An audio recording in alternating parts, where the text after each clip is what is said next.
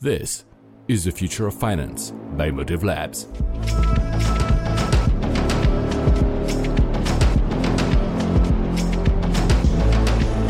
Hello, and welcome again to the Future of Finance, the podcast where we live and breathe the next generation of financial technology.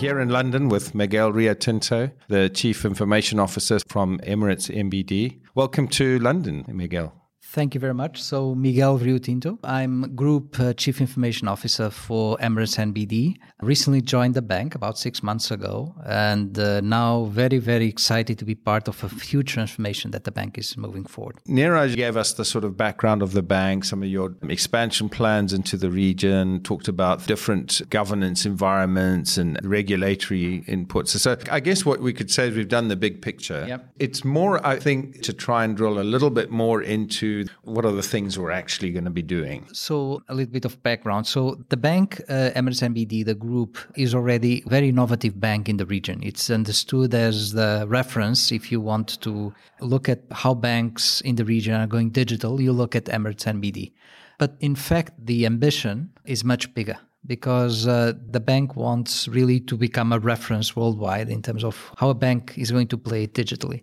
So it, it is doing it in a two pronged way. One is, and this is where I come in, so I'm group CIO. So one is to really, really, really upgrade its IT platform.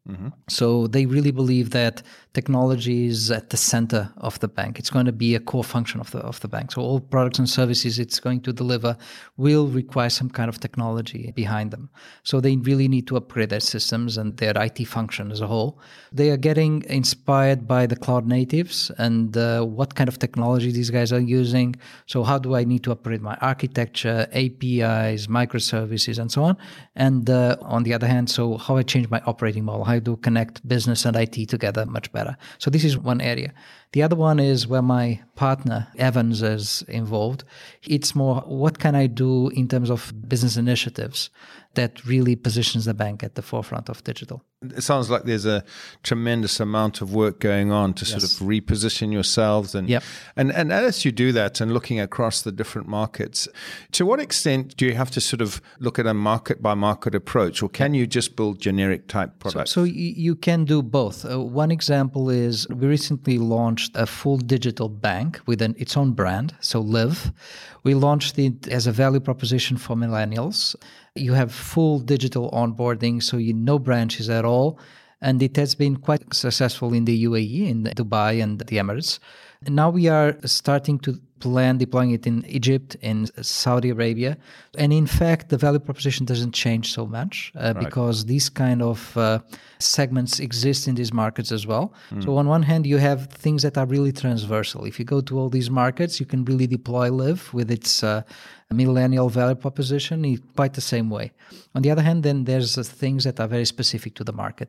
Some of them are culturally related, like Islamic banking, for example or related to the country regulations and how uh, the market operates. And in fact, you have to adapt them a lot. you know the social media impact Yep. in some of these countries is, is really phenomenal. Yep. Do you have plans to sort of meld your way into that environment and be, Yep. be more relevant to those sort That, of? Uh, that's completely critical. So if you look at some of these markets, these are quite strange because the population that has uh, bank accounts and has access to banking is quite low. But on the other hand, these guys are some of the heaviest users of social media in the world. If you look at Egypt, for example, in Egypt, 50% of the population uses Facebook. It's the highest country in terms of Facebook penetration in the world. But on the other hand, banking penetration is just at 15%. How do you increase banking penetration while leveraging and tapping this uh, appetite for social media that these guys have? So you can use it in multiple ways to score people as you onboard them, to really engage with them because they are quite engaged in the, the kind of social media type of uh, applications that they use. These are countries where you can really do very sophisticated stuff, but uh, where you're starting from a banking value proposition with and then penetration is quite low. Looking at it, you probably focus initially really on the rails, don't you? On the transactional rails, you make sure that things work properly.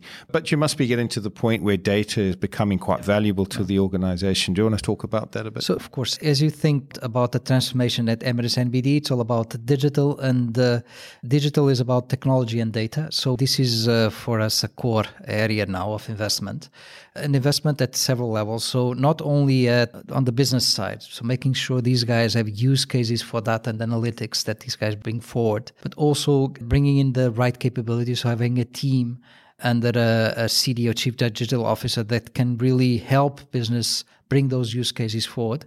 But then the IT platform as well has to change a lot. So the traditional data warehouse type of infrastructure banks have is not geared at all towards what we need to do in terms of data and analytics. So we are upgrading tremendously our data architecture there. Right. So it's a it's a multi-tiered approach to leverage data at the core of the transformation. And you don't do this all yourself anymore, do you? Because I mean, there, there's this world of fintechs out there. These yep. people becoming experts in tiny parts of this ecosystem. So what are you thinking around the? In terms of uh, a long-term vision, we really believe we cannot be building everything internally. Right. You have to think about the banks as their core asset is data. Really, is the, the data around what they do with their customers and what they know about their customers. But beyond that, I mean, you could scale out the bank completely to third parties and do that with third parties. To do that, you need to move away from the legacy architectures that you have, from mm. business and IT architectures, and really think about the bank as holding the core relationship data of its customers at core, but being able to scale as it needs. That involves uh, APIs, uh, connecting seamlessly internally and externally. And for your end user, it doesn't matter if you go out and connect to API to fraud management, a service that is provided by a third party, or that you do personal financial management with another fintech that will drive that for you. And in fact, that's preferable even because you want to try, you want to experiment, you want to be at the forefront and this enables you to really know what works and what doesn't work. Oh, it sounds amazingly dynamic. I mean, you must be running flat out all the time. You know, where can you get an extra pair of hands?